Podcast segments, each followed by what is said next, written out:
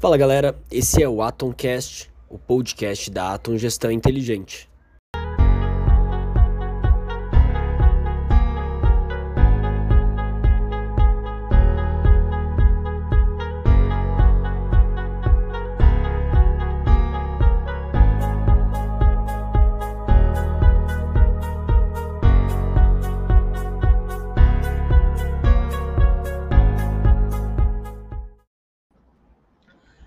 Fala, meu amigo Eliesley, boa noite.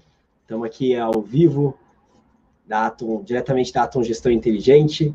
Hoje a gente vai conversar um pouquinho com o Fera, vamos falar um pouquinho aí sobre o que a gente pode fazer, né? quais são as ações e os cuidados durante essa ação, durante esse período de lockdown, né? que a gente precisa fazer, que a gente pode melhorar para não, não ser tão prejudicado.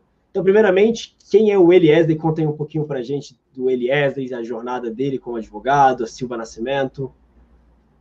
Maravilha, Marcão, obrigado aí em primeiro lugar pelo convite, pela oportunidade de poder falar aqui para a audiência da Atom, essa empresa que está inovando no mercado de gestão de negócios.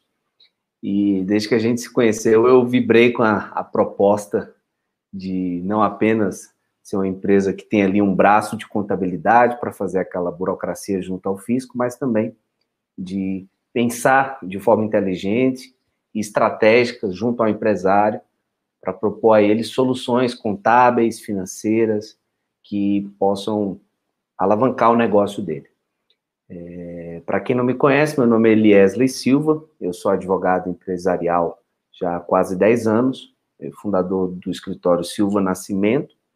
O nosso escritório é um, é um escritório que é especializado no atendimento a empresas. Então, outros assuntos envolvendo, por exemplo, direito de família, ou envolvendo outras figuras que não o empresário, a gente não desenvolve por uma questão mesmo de foco dentro daquilo que a gente se propõe a fazer.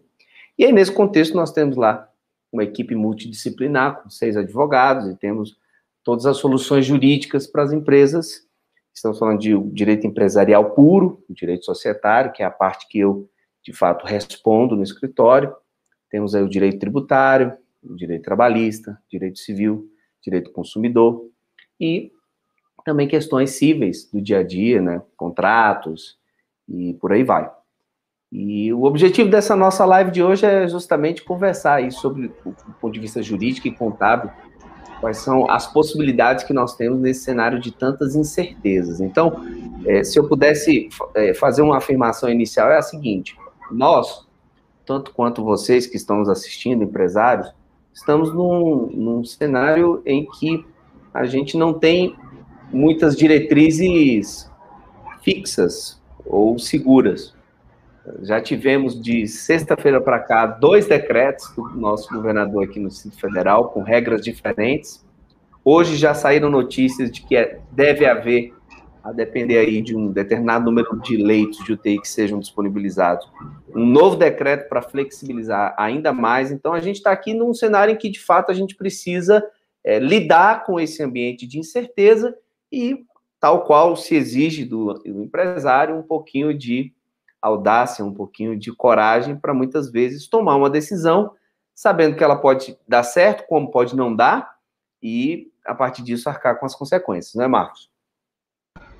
Com certeza, Eliane, muito obrigado pela abertura, falar um pouquinho da Atom. Então, quem não me conhece, eu sou o Marcos Meirelles, eu sou o CEO da Atom Gestão Inteligente, e é um prazer estar aqui com todos vocês. A ideia é realmente tentar, dentro de como você deixou bem claro, né, é, Eliane, de todos esses problemas, né, tentar, assim, criar algumas diretrizes para a gente poder facilitar dentro desse universo tão complicado que está aí essas medidas restritivas, né? Para todas as empresas. Realmente a gente viu o problema que causou ano passado, e eu acho que o grande medo de todo mundo é como agir agora. Até por isso a gente fez essa live um pouco de emergência, que é assim, tentar o mais rápido possível a gente não não esperar o que aconteceu na, no ano passado, né? Que durante 10, 15 dias ali, até 30 dias, estava todo mundo meio, ah, vamos devagar, ah, é só 30 dias, então vamos vamos caminhando com calma para ver o que, que vai dar. A gente já sabe o que, que deu e agora é tentar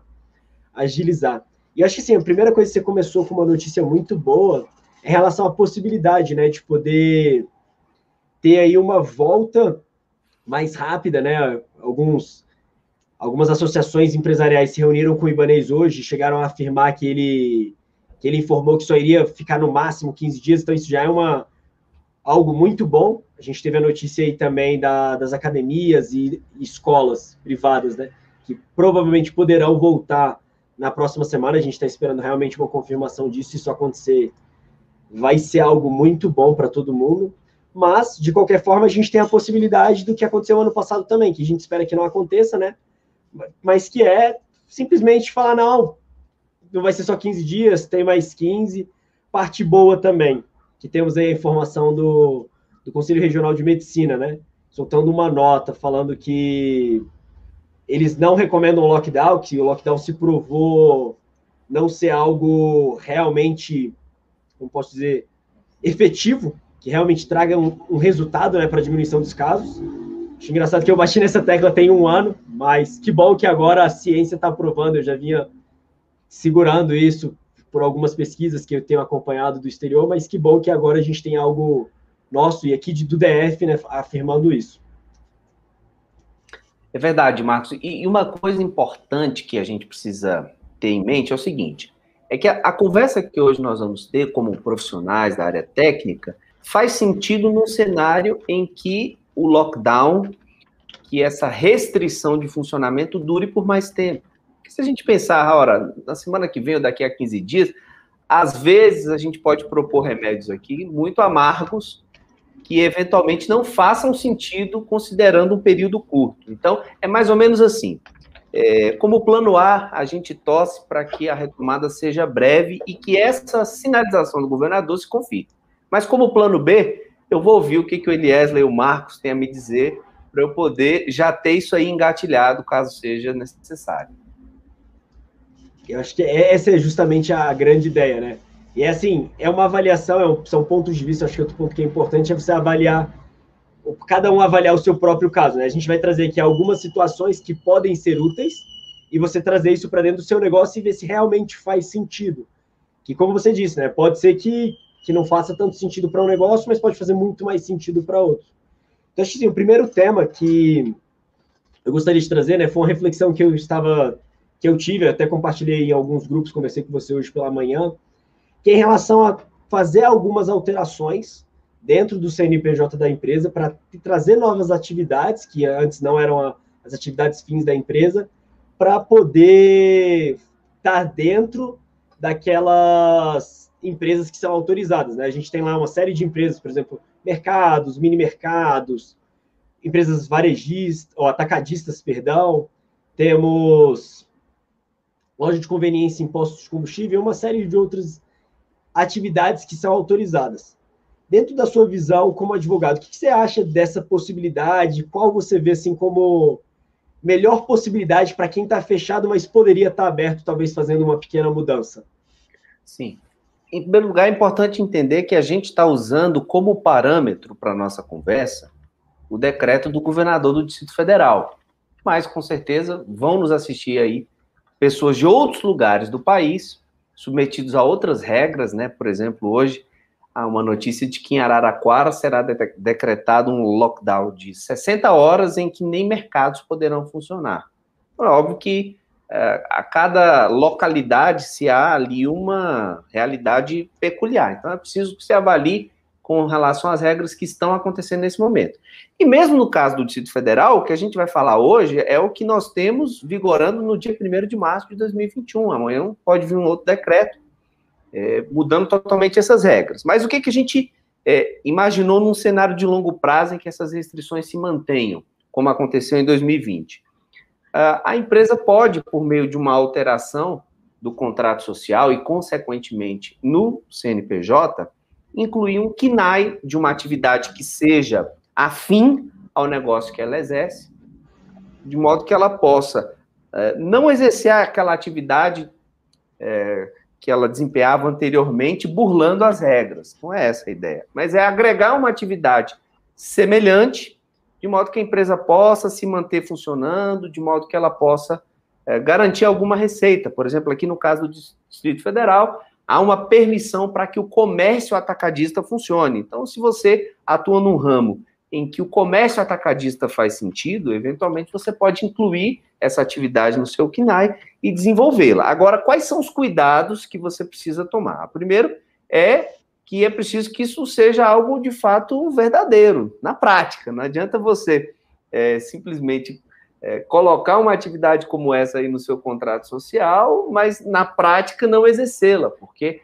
o que o fiscal da prefeitura, o que o fiscal do poder público vai verificar é o que está acontecendo ali na prática. Então, não adianta você ter uma oficina mecânica e achar que vai poder colocar ali uma lanchonete, não vai ter lanchonete, vai continuar a oficina mecânica e está tudo certo. Não é bem isso a ideia. Então, é preciso que é, essa alteração no contrato social seja uma alteração que de fato aconteça na prática para você não ter problemas quando eventualmente sofrer uma ação de fiscalização, né? Para quem está fora do Simples Nacional, analisar com seu contador e advogado qual é o reflexo dessa alteração na sua carga tributária, se isso de alguma forma impacta na carga que você já tem.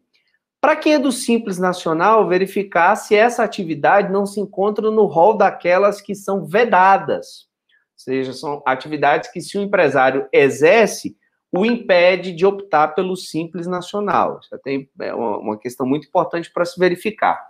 E, por fim, se há necessidades de alvarás de funcionamento diferentes daquele que você já tem hoje, ou questões relacionadas a licenciamento ambiental. Enfim, a gente está aqui dando um conselho que não é uma resposta pronta, mas é um caminho que você pode estudar, obviamente, a partir do seu caso concreto e levantando as informações que se aplicam especificamente.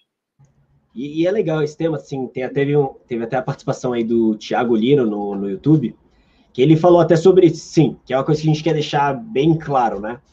Essa não é a solução ideal no curto prazo. Se realmente acontecer dos próximos 15 dias o governador ele reabrir, show. Essa é uma ação para que assim, a gente não recomendaria de fato, porque é uma, é uma ação que você vai despender dinheiro, tem um custo né, para alteração, você tem o um custo, às vezes, da contabilidade, você tem o um custo do advogado, do advogado, você tem o custo da junta comercial, que ela cobra uma taxa. Mas isso é uma visão, até para o Tiago que, que, falou sobre isso, caso isso comece a, alongar, se estender igual se estendeu no ano passado. Então, assim, a gente está trazendo, como a gente não tem, assim, mesmo com a palavra do governador falando que ele, ele, não, ele não quer que passe de 15 dias, pode acontecer ano passado, como a gente achava que não passaria de 10, 15 dias, e chegaram a ter atividades que até hoje não, não funcionaram plenamente. Se a gente pegar, por exemplo, o futebol, que é um esporte nacional, de todo mundo gosta, assim, todo mundo não, né? Mas a maioria do brasileiro adora o futebol, né? ama o futebol, ele não voltou como ele, como ele era antigamente. Então, se a gente tem atividades que até hoje estão sendo impactadas, como atividades de evento, em vários lugares do Brasil.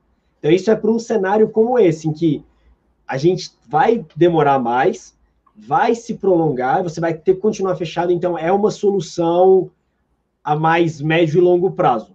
A curto prazo, concordo com o Tiago que não é tão eficiente assim.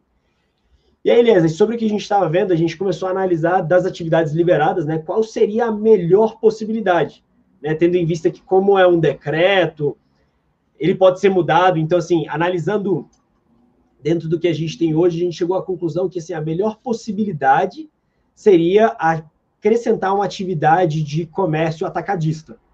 Né? E, assim, quais seriam, na sua visão, os cuidados e os problemas que isso possa trazer para que o empresário pensando né, no médio, longo prazo, ali 30, 60 dias, que ele precisaria tomar cuidado e estar tá ciente?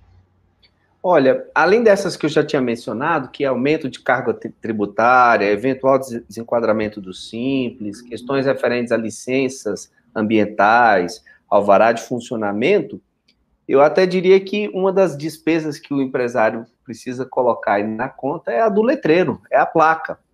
Porque não adianta nada ele incluir na, na documentação da empresa o comércio atacadista, e até de uma certa forma exercê-lo, mas se lá na placa não há nenhum indicativo em relação a isso. Eu digo isso porque é, aquele que está ali naquele comércio de rua, é, no primeiro momento, ele vai chamar a atenção de um fiscal, que é disso que a gente está falando, de uma possível sanção do poder público, ele vai chamar a atenção do fiscal por ter uma placa de uma atividade que pretensamente ele não pode exercer, mas está exercendo.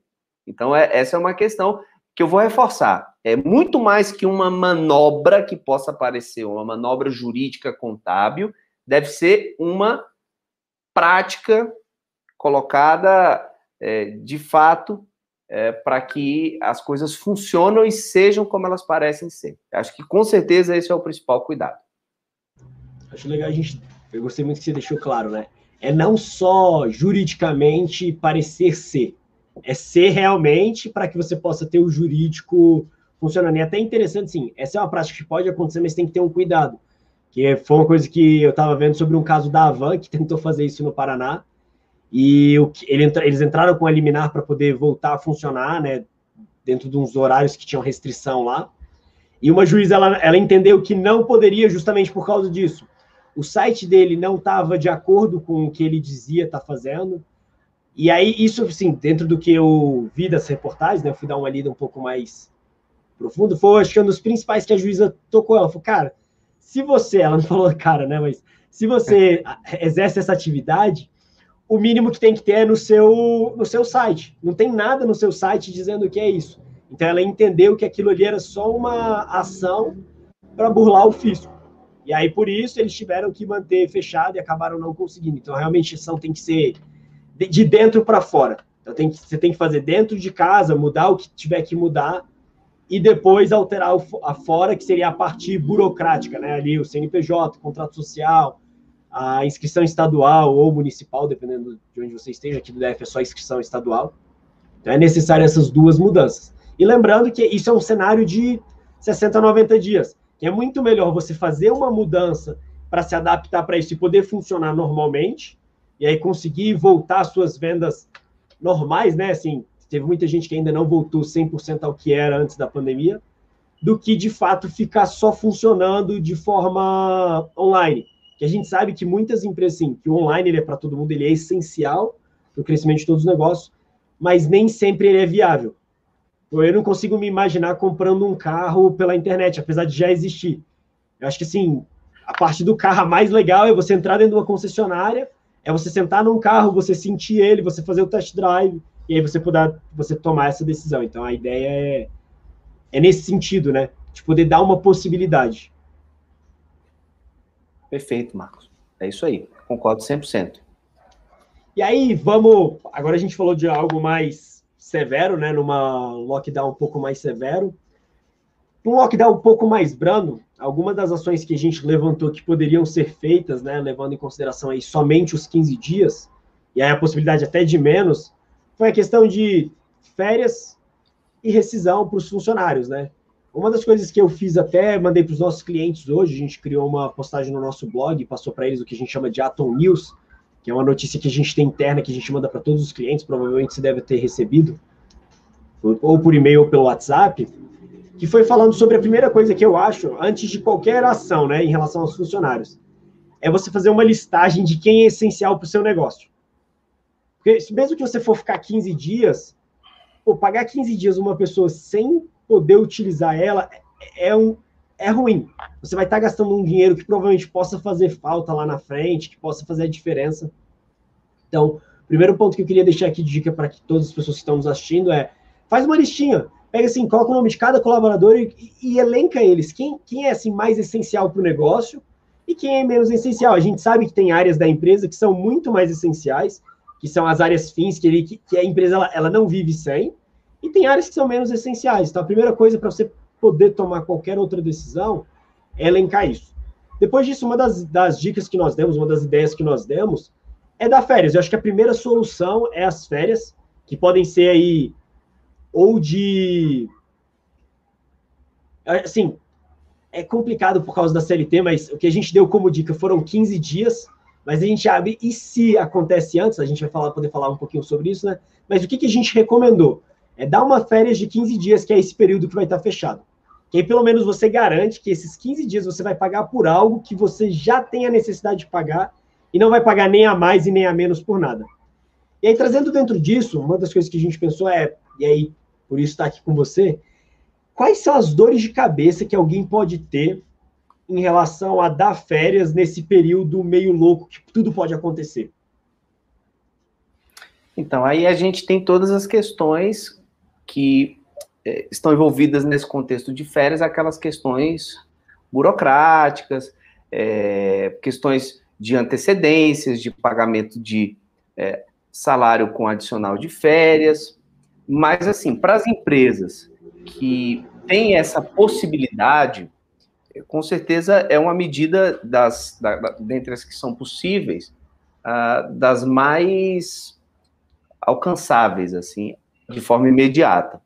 Há também uma possibilidade de o governo reeditar, ou melhor dizendo, editar uma nova medida provisória, como a 936 do ano passado, possibilitando que as empresas façam lá aquela suspensão do contrato de trabalho ou a redução da jornada, e durante esse período o governo pagar ali para aquele empregado que estiver nessa condição um auxílio emergencial, que não é o, o auxílio emergencial do INSS, mas um auxílio emergencial nessa, é, no contexto dessa relação de emprego, tá? Seria aí é, o, o nosso bem, né? Que foi o, o programa criado para tentar minimizar aí a, o desemprego, né? Durante o período de pandemia no ano passado. É. E existe sim, só um pequeno adendo sobre isso. É uma parada legal, assim, infelizmente ainda não existe matéria, uma matéria realmente garantindo que vai haver, mas o governo federal ele já se pronunciou algumas vezes falando que eles têm um interesse. Inclusive, Sim. tem proje alguns projetos né, na, na, Câmara dos Deputados correndo em relação a isso. Então, a gente tem que esperar, esperamos que isso aconteça, mas por enquanto nada certo. Pode continuar, É, e se eventualmente o, o, empregador vier a conceder férias e, porventura, não tenha caixa para pagar ali o adicional de férias, o que provavelmente vai acontecer se o, o, o, empregado resolver levar essa questão à justiça do trabalho, é que o empregador vai ter que pagar em dobro aquela quantia. Essa é a jurisprudência dos tribunais trabalhistas. Alguém pode também perguntar se isso seria causa de rescisão indireta, que é quando o empregado leva o empregador à justiça para dizer, olha, ele não está cumprindo as regras que nós estipulamos no nosso contrato de trabalho, portanto, eu quero receber todos os direitos que eu receberia caso ele me mandasse é, embora ou me demitisse sem justa causa. É, e a gente analisa que, por esse motivo, isoladamente, não ter recebido o adicional de férias é muito difícil de que haja uma rescisão indireta. O risco de justiça trabalhista condenar o empregador exclusivamente por essa razão é muito baixa. O que vai acontecer é o pagamento dessa essa multa em dobro do valor devido. Entendi. É, outra coisa que é importante se a gente tomar alguns cuidados em relação às férias, que como você falou, existem algumas burocracias, né? Uma delas é avisar dois dias antes. Um cliente nosso estava até perguntando sobre isso, né? Tipo, ah, eu posso não avisar? É uma situação muito complicada para a gente falar que pode ou que não pode, tendo em vista que a legislação ela deixa bem claro que é necessário. Uma das coisas que a gente tem visto em relação assim, tanto o não Ministério do Trabalho, né, que mudou, eu não lembro agora, ele virou uma, acho que Secretaria do Trabalho agora, né, o MTE virou a Secretaria do Trabalho, Sim. quanto o sindicato, eles se tornaram muito maleáveis. Então, pode ser que não haja problema esse não avisar, mas é algo que a gente não tem como garantir, porque quando saiu, a, eu não lembro agora a numeração da medida provisória no ano passado, existiu uma medida provisória que ela autorizava isso, não havia essa necessidade de aviso prévio. Então, assim, como não há isso hoje, é um risco que, assim, você precisa analisar muito bem se vale a pena correr ou não, porque, assim, pode te dar uma dor de cabeça lá na frente. O funcionário, ele pode questionar, ele pode ir até o sindicato fazer uma, uma reclamação e o, e o sindicato vir te questionar isso. Então, assim, tenha esse cuidado, porque pode acontecer. Um outro ponto importante, em relação aqui, que pode ser uma boa solução, é as férias coletivas. Qual é o cuidado que você tem que ter com as férias coletivas? É, o nome já diz, ela tem que ser coletiva. Então, ou é da empresa toda, ou é de um departamento específico. Você não pode pegar, assim, pessoas de vários departamentos e falar, ah, não, eu vou dar férias coletiva para essas pessoas. Então, a CLT, ela deixa muito claro isso, lá nos artigos 139 e 140, que tem que ser ou, a, ou toda a empresa, ou todo um departamento. E aí, com isso, qual é o benefício do, das férias coletivas? Acho que o principal deles é a possibilidade de dar férias para quem não tem direito seja um funcionário novo, um funcionário mais antigo, é possível ter essa como eu posso dizer assim, esse, esse benefício. Então, se você precisar, é uma possibilidade muito boa. Quando a gente vai para. Falando aí, a gente já falou de férias, né? Falando quais são os prós e contras. Quando a gente vai para rescisão, eu acho que é um tema um pouquinho mais. A gente tem que ter mais cuidado. E eu queria frisar aqui duas coisas, três, na verdade. A primeira em relação a manter fluxo de caixa. E aí, falando um pouquinho de gestão, né? Puxando aí para o nosso lado menos jurídico, mas mais de negócio, você tem que ficar de olho no seu fluxo de caixa durante esse período. Quanto menos você conseguir tirar do seu fluxo de caixa, né? Sem descumprir alguma lei, sem deixar alguém na mão que precisaria muito daquilo, é importante você estar com a visão nisso. E a rescisão é algo que realmente tira muita grana. Você vai, ela despende um dinheiro que às vezes você não estava esperando. Então, por isso que a gente não coloca como uma solução muito boa. A gente coloca como uma solução mais de último caso, depois de analisar as possibilidades, você não encontrou nenhuma, não vale a pena fazer né, a, o revezamento de colaboradores, não vale a pena dar férias, e aí rescisão ela acaba ficando aí como uma saída. Mas aí você tem que tomar dois cuidados, né? Uma em relação ao valor, beleza? Vai poder explicar um pouquinho melhor para a gente sobre a questão dos pagamentos, sobre o cuidado né, de fazer o pagamento em dia, e o outro em relação que muita gente, né, Eliezer, utilizou bem o programa de auxílio emergencial para os funcionários. E quando você utiliza ele, você tem direito de estabilidade garantida. Então, para você demitir alguém que está durante aquele período de estabilidade, até pode, mas você vai ter que pagar os, os meses que ele ainda tem por direito. E acaba que fica mais caro, né? Sim, com certeza. É, é óbvio que quando a gente fala é, em cumprir direitos trabalhistas, a gente fala isso dentro de uma esfera de possibilidades.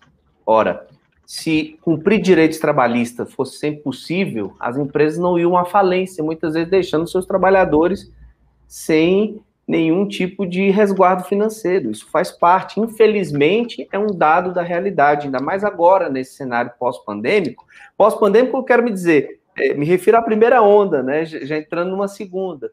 É, é um cenário muito evidente. Então, muitas vezes, o empresário ele não tem escolha. Ele vai precisar é, tomar uma decisão difícil, né? Muitas vezes é, olha, eu, eu, eu mando meu empregado embora e acerto uma parte, ou de alguma forma tento manter o restante da equipe, ou eu vou de fato fechar a empresa, acumular ainda mais dívidas, mas pagar todos os direitos trabalhistas, essa é uma decisão difícil. E é óbvio que não cabe a nós dizer exatamente qual é o rumo que você vai tomar ninguém melhor que você conhece o seu negócio. Agora, se eventualmente você se vê num cenário e perceber que não vai conseguir, de fato, é, manter o salário do, do seu empregado ou dos seus empregados, muito menos pagar eles as verbas trabalhistas, quais são os riscos que você vai ter em relação a isso? Primeiro, é a própria rescisão indireta. Eu já tinha tocado nesse assunto na pergunta anterior. A rescisão indireta é isso, é, é quando o empregado vai à justiça e diz, olha, é, ele não cumpriu as condições de trabalho. Por exemplo, olha, ele não vem recolhendo fundo de garantia, ou ele não vem recolhendo contribuição patronal, ou ele vem atrasando salários de forma reiterada e repetida. Essa é uma possibilidade. Agora, se você de fato mandar embora aquele funcionário e não pagar a ele as verbas que vão ser calculadas lá a partir do que você obtiver com seu contador, com certeza você já pode se preparar para a própria reclamação trabalhista, para as multas que normalmente incidem. É, há algumas multas na CLT, a mais importante delas, aquela que se refere a não pagamento das verbas incontroversas, aquilo que de fato é, você não, não tem nem como dizer que não deve. Então você já, por não pagá-la, já tem aí de início uma multa de 50% sobre o valor daquela verba. Por exemplo, se você não, por, não pagar a ele o saldo de salário, o 13 terceiro e as férias proporcionais, isso é uma verba incontroversa. Então, logo você já tem ali uma condenação de 50% em relação ao valor desse montante. Além disso, o próprio ônus da sucumbência, porque de, de forma geral você tem aí ônus da sucumbência de 10 a 20%, que é você pagar é, ali as custas e os honorários da outra parte, né? As, os honorários do advogado da outra parte, que gira em torno de 10 a, a 20%, sobre o valor da condenação. Então, se você pensar numa reclamação trabalhista de 60 mil reais, que não é difícil se chegar a um montante como esse, logo de início você tem ali a possibilidade de só de advogado para outra parte custear algo em torno aí de 6 a 12 mil reais. E o pior disso, a própria atualização monetária da dívida, que é algo que no cenário em que a gente está, com certeza é relevante, não, de modo que não vale a pena até você torcer para que o processo seja demorado ou coisa do tipo, porque a demora nesse caso só vai fazer com que aquele bolo cresça ainda mais e às vezes até se torne impagável. Então essas são as consequências, ok?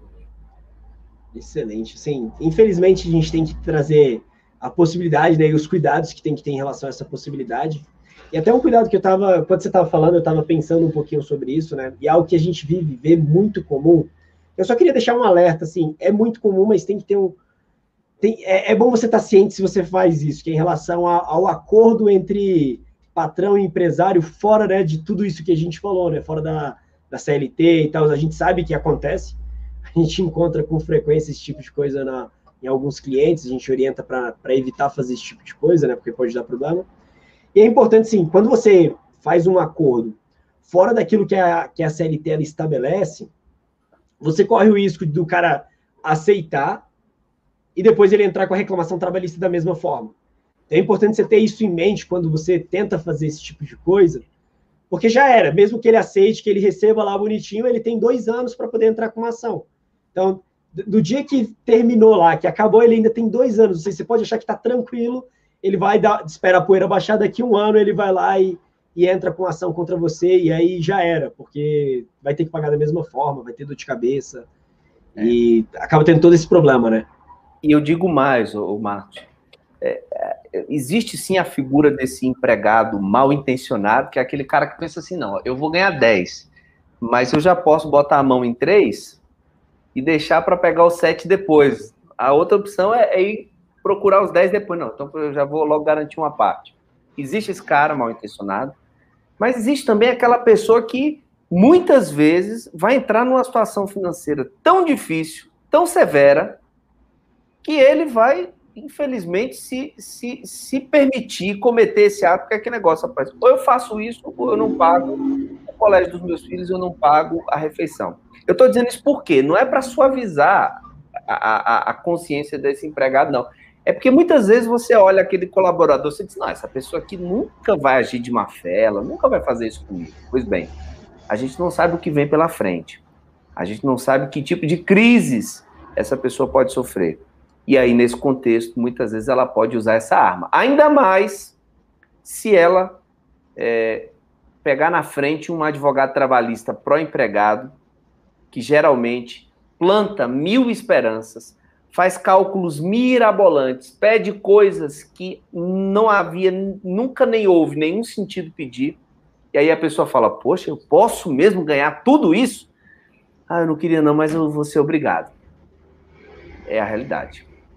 Infelizmente, a realidade, sim, a gente já viu muitos casos, então a gente está alertando justamente porque a gente já viu casos que deram bom, foi de boa, aconteceu, fizeram lá a, o acordo entre eles e nada aconteceu, mas a gente já viu um monte de outros casos que não deram tão bem assim e foram bem ruins para o empresário. E uma outra possibilidade aqui que fica num caso de rescisão, que assim, existe uma possibilidade dentro da CLT de, de uma rescisão em comum acordo, né? Uhum. Que é, é, é realmente o um acordo dentro da CLT, que ele acaba sendo um pouco benéfico. Então, numa situação em que sim, não se tem mais uma saída, que férias não é uma possibilidade, a rescisão é necessária a empresa ela não tem condições de arcar com tudo, pode ser sentado com o colaborador, né, ser aberto o jogo, explicar a situação e aí fazer uma essa rescisão onde fica um pouco mais barato, não é assim, a diferença ela não, não é tão expressiva, mas ela é expressiva, a gente está falando aí de redução da multa para 20%, a gente está falando aí da, da redução, por exemplo, caso seja aviso indenizado, de ao invés de 30 dias, indenizar somente 15 dias, e o colaborador ele abre mão do seguro-desemprego. Então acaba que assim, cada um abre mão um pouquinho e acaba ficando mais barato, e as duas partes saem, eu acho que assim, no, mais tranquilas de um problema tão grande que a gente está passando, né? Então você acaba deixando portas abertas para ambas as partes. Sim, perfeito. É, é, é, um, é um, um ônus que, que vai ter o, o, empresário em troca de segurança jurídica, né? em relação àquela, àquele negócio. E, e, e, a gente tem que lembrar que na Justiça do Trabalho as condenações elas são sempre muito perigosas, porque a Justiça do Trabalho, por ser assim, tão inclinada em favor do trabalhador, muitas vezes pratica muito a tal desconsideração da personalidade jurídica, que é quando uh, a empresa vem a um, a um estado de falência, não há mais bens nem ativos que possam ser utilizados para pagar o débito trabalhista, e o juiz desconsidera a pessoa jurídica e avança sobre o patrimônio dos sócios. Então, muitas vezes o empresário acaba tendo transtornos pessoais gravíssimos por conta disso. Então, é, é, fica aí a advertência assim. Eu diria que uma coisa, é, para você que vai manter seus empregados e que eventualmente vai acordar todos os dias e pensar, meu Deus, o que eu vou fazer hoje para pagar salário? Eu digo que é, você não pode deixar de recolher FGTS nem contribuição patronal previdenciária. E, porque a maior parte dos empresários, ele inverte isso, né? Ele fala, não, eu, eu, eu, eu, eu, não atraso o salário, mas FGTS eu deixo para pagar lá na frente quando o funcionário é, quando eu estiver em vias de mandá-lo embora. E esse é um grande erro, porque é, o, o, não recolhimento dessas, é, desses valores é considerado já na origem falta grave. Então, o empregado tem ali a faca e o queijo na mão para tal rescisão indireta na Justiça do Trabalho. Então, assim, essa é uma verba que você precisa ter muito cuidado. Eu digo até para os meus clientes o seguinte, que ele, ele até atrase um, um salário, um ou duas vezes, que for o caso, se realmente ele não tiver como, mas não deixe de pagar as guias de FGTS e contribuição previdenciária patronal, porque isso é a receita certa para uma condenação. Pô, obrigado por essa dica, realmente, essa aí eu não, eu não sabia, não conhecia essa, foi muito boa. E Eliezer, aproveitando, a gente tinha um outro tópico que era em relação a tributos, mas tem uma pergunta do Jorge, acho que ela vai ter a ver com tributos, mas eu queria colocar ela aqui no meio, até porque foi uma pergunta muito boa, que é o seguinte: a recuperação judicial seria uma saída nessa segunda nessa segunda fase de lockdown, digamos assim, para que as empresas elas possam conseguir se recuperar? O que, que você acha? Sim, com certeza. É, o, o, o, inclusive, nós tivemos agora, é, no final do ano passado, o, o sancionamento é, de uma lei que trouxe uma série de novas regras quanto à recuperação judicial, que é, de fato, um, instituto que, que ele existe exatamente para isso. É para aquele empresário que está numa situação que ele já enxerga ali a falência muito perto, então ele precisa tomar alguma medida de urgência. E uma delas é a recuperação judicial. Infelizmente, infelizmente é uma medida ainda que a gente nota que tem sido mais usada por empresas de médio e grande porte. São medidas que não, não costumam atingir o empresário pequeno. Então, a depender do porte, é preciso avaliar. É uma operação mais delicada, porque a recuperação nada mais é que você propor ao juiz, e ele consulta os credores, um plano para dizer, olha, eu não tenho como pagar todo mundo. Se resolverem entrar com ação, provavelmente vai ser decretada a falência. Mas eu tenho um plano aqui e se ele der certo, ele me, vai me permitir pagar todas as dívidas e principalmente manter a empresa. Porque o grande objetivo de tudo que a gente está falando é a manutenção da empresa. Então, sim, a recuperação judicial é uma, uma, uma das grandes vias aí que são possíveis. Essa que a gente está falando da, da, questão trabalhista, é, é, eu não me refiro àquela situação extrema de mandar embora todo mundo, mas às vezes eu preciso fazer cortes, eu tenho que ali, de uma equipe de 50 funcionários, eu tenho que mandar 10 embora, e, e aí, como é que eu faço? Né? A gente está dando as opções num cenário como esse. legal. Eu acho que isso aí pode ser até um tema para um outro bate-papo, a gente poder aprofundar isso. Assim, eu espero que não, que não seja necessário, mas acredito que sim, se, se tiver uma próxima prorrogação, acho que é um bate-papo que a gente vai ter uma necessidade absurda de, de, de conversar sobre isso, até por estar tá vendo clientes, amigos e parceiros. É uma situação muito, é, é muito tênue, é uma linha muito tênue que o empresário ele, ele pagou já uma conta ano passado e, e ele não consegue de fato pagar a conta esse ano de novo. É realmente é, é impossível, não, não, não tem como. E aí entrando na parte de tributos, né? A gente sabe que em momentos de momentos de dificuldade financeira, uma das coisas que a galera geralmente a gente vê com frequência na, na Atom, né? alguns clientes é deixar de pagar os tributos. Quais são os riscos e os cuidados que a pessoa tem que ter ao deixar de pagar um tributo, seja ele Simples Nacional, ou ISS, ou o ICMS, PIS, COFINS, CSLL? Qual seria aí o, o cuidado e o risco que a pessoa está cometendo ao fazer isso? Olha, se a gente é, analisa do ponto de vista do risco, é, deixar de recolher uma guia de FGTS, de pagar os salários dos empregados ou de pagar verbas decisórias, é algo que tem um risco muito maior do que o não pagamento de tributos. Até porque o Estado, embora seja um ente arrecadador, é, é preciso que haja também um certo freio para esse apetite, essa voracidade do leão. Então, as consequências são bem mais modestas. É verdade que, se a gente analisar do ponto de vista da lei dos crimes contra a ordem tributária, a gente vai encontrar lá um dos comportamentos que podem ser considerados como crime é exatamente o deixar de recolher impostos a que esteja obrigado. Mas é, é óbvio que ninguém do país é processado por um crime como esse, até porque, se assim fosse, a gente teria aí uma circunstância talvez até, até bastante curiosa, né? Talvez mais gente presa que gente propriamente circulando por aí. Porque para quem atua no mercado empresarial, é, é, é quase que impossível é, alguém que já esteja aí há alguns anos na estrada não ter passado por um momento de dificuldade financeira e atrasado impostos. A gente tem visto aí até uma, uma certa benevolência do, do governo federal Ano passado houve um, um, uma prorrogação de três meses para pagamento dos impostos no âmbito das empresas do Simples Nacional.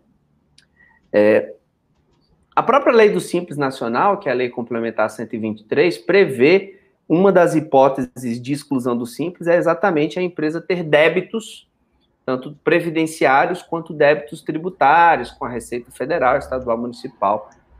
Mas em razão da própria pandemia, a Receita expediu um normativo é, para o ano de 2020, é, retirando essa possibilidade de exclusão. Então, quem atrasou e está em débito com erário referente a questões é, do ano de 2020 não vai ser excluído. É muito provável que haja também uma repetição dessa mesma regra para este ano, considerando que não vencemos a pandemia, que pelo contrário estamos num cenário de muitas incertezas, há sempre aquelas vozes que se encantam com pregar a tragédia e elas dizem até que possamos enfrentar um período ainda pior.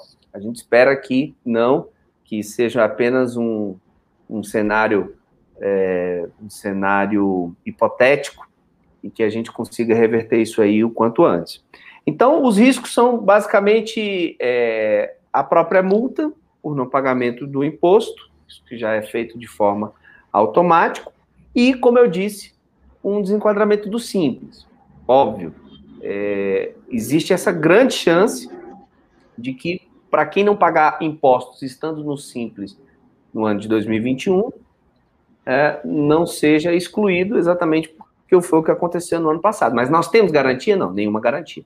Então, eu coloquei como risco, ainda que eu não acredite muito nessa possibilidade. Entendi, entendi. Então, existe, assim, a gente fazendo um comparativo de risco, né, é muito mais arriscado deixar de pagar a eh, FGTS é, e a CPP, né, contribuição social patronal, do que de fato deixar de pagar um tributo federal ou estadual. Eu acho que sim, vale lembrar aqui também que em relação ao não pagamento, caso, caso aconteça, existe sempre a possibilidade de parcelamento, né? A Receita Federal ultimamente ela liberou alguns parcelamentos muito bons. Então, existe essa possibilidade caso você não consiga pagar. E, assim, uma das coisas que a gente queria trazer aqui, até para a gente ir para o caminhar final, não é trazer medo para o empresário. Não entenda, tipo assim, ah, não, cara, vocês falaram que iriam trazer soluções e estão jogando tudo, tipo, para fora. Entendam como não é isso. O que eu quis trazer aqui, assim, quando eu pensei hoje pela manhã, né, eu e o Hugo conversando, nosso gerente de relacionamento, que a gente queria fazer alguma coisa para poder ajudar as pessoas que estavam passando por isso, né? Querendo ou não, assim, o escritório, quase a gente não foi afetado, tô, a gente está de home office há quase um ano, vai fazer um ano agora, dia 15 de março, se eu não me engano, faz um ano que a gente está de home office, então a gente não foi afetado diretamente, mas foi para trazer assim, existem possibilidades, Mas existem cuidados que você precisa tomar diante dessas possibilidades. Então, você precisa saber que você pode fazer certas coisas, mas você precisa entender assim, cara, se eu não conseguir cumprir, realmente é uma possibilidade boa para mim, mas se eu não conseguir cumprir com, com a obrigação que essa possibilidade me traz, o que, que pode acontecer? Qual é a pior das hipóteses? Então, quando a gente entra assim no, numa análise de risco, é você entender exatamente o que você pode ou não pode fazer e qual é o risco quando você deixa de fazer algo para que você possa, dentro do, da visão do seu negócio, você olhando a sua empresa como um ser único, e cada empresa, por isso que ela, ela tem essa diferenciação jurídica, né? Porque ela é um ser único e diferente de você, que você possa analisar dentro das suas possibilidades. E claro, se você precisar de uma ajuda, eu e Eliezer estamos aqui. Vou até colocar aqui novamente, né, para quem não pegou. Esse aqui é o tá na tela aí, o Instagram do Eliezer. O que vocês precisarem, tenho certeza que ele vai estar disposto a poder ajudar, né, não, Eliezer? Com toda certeza. E, Eliezer, é, para finalizar... Ah, pode... Então, o, que eu disse, o que a gente disse aqui é óbvio que são, são caminhos que a gente coloca em linhas gerais, mas é que, obviamente, para cada caso precisa ser avaliado, né? Por exemplo, uma empresa que atua no ramo de licitações, se ela deixar de recolher tributos, ela, ela, ela não tem a certidão negativa.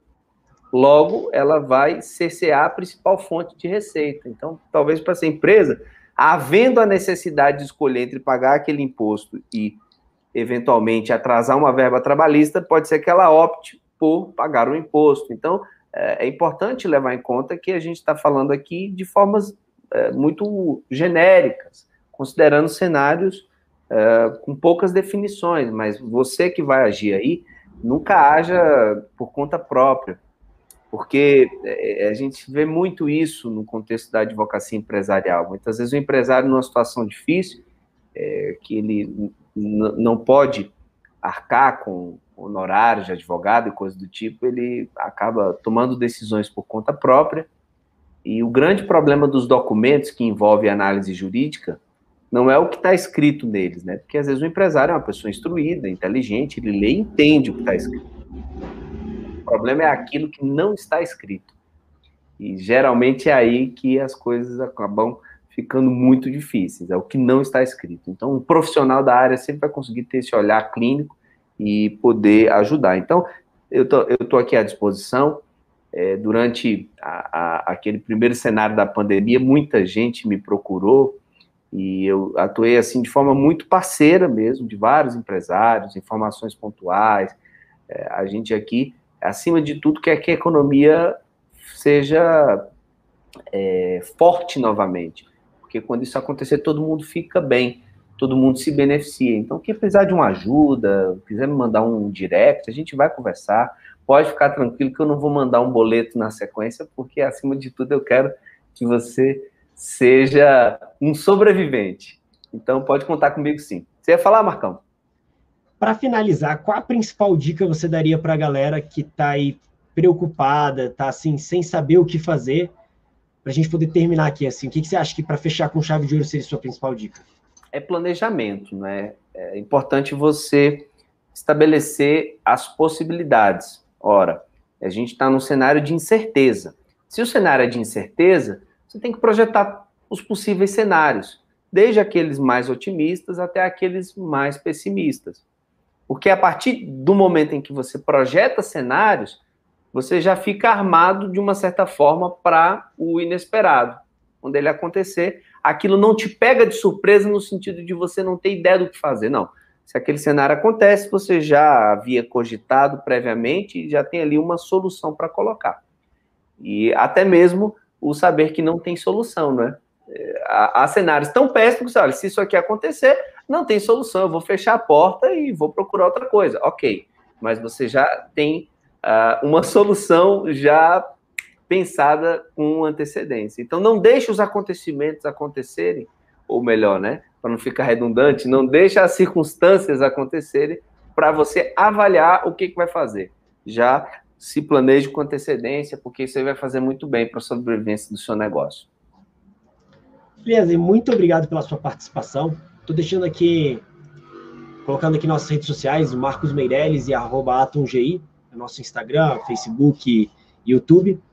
É, até anunciar também, a gente iria anunciar na quinta-feira, mas devido à pandemia a gente vai anunciar com antecedência, vai até colocar esse episódio, vai ser nosso segundo episódio do podcast, que já está no. O primeiro episódio já está no Spotify, a gente iria lançar, como eu falei, na quinta-feira oficialmente. Mas como a gente gravou essa fora do, do, nosso planejamento, né? O planejamento era a cada 15 dias uma entrevista se tornar um podcast. A gente vai colocar até quinta-feira também no, no, lançamento oficial essa entrevista com o Eliezer, para que quem quiser, quem preferir escutar, quiser reescutar, passar para um amigo, vai estar lá. Siga a gente nas redes sociais, dá o like aí no, no YouTube, se inscreve no nosso canal. A gente vai começar a fazer vídeos toda semana, toda segunda, todas as segundas-feiras, às 8 horas da noite. Essa live ela vai acontecer e a gente vai trazer os mais diversos especialistas para poder te ajudar a dar um up no seu negócio. Então, se tiver qualquer dúvida também, só nos procurar, vai ser um prazer ajudar todo mundo. Um abraço, Eliezer, muito obrigado pela presença sua de todo mundo. Maravilha. Obrigado, Marcos. Boa noite a todos. Espero que tenha sido útil. Até a próxima. Valeu.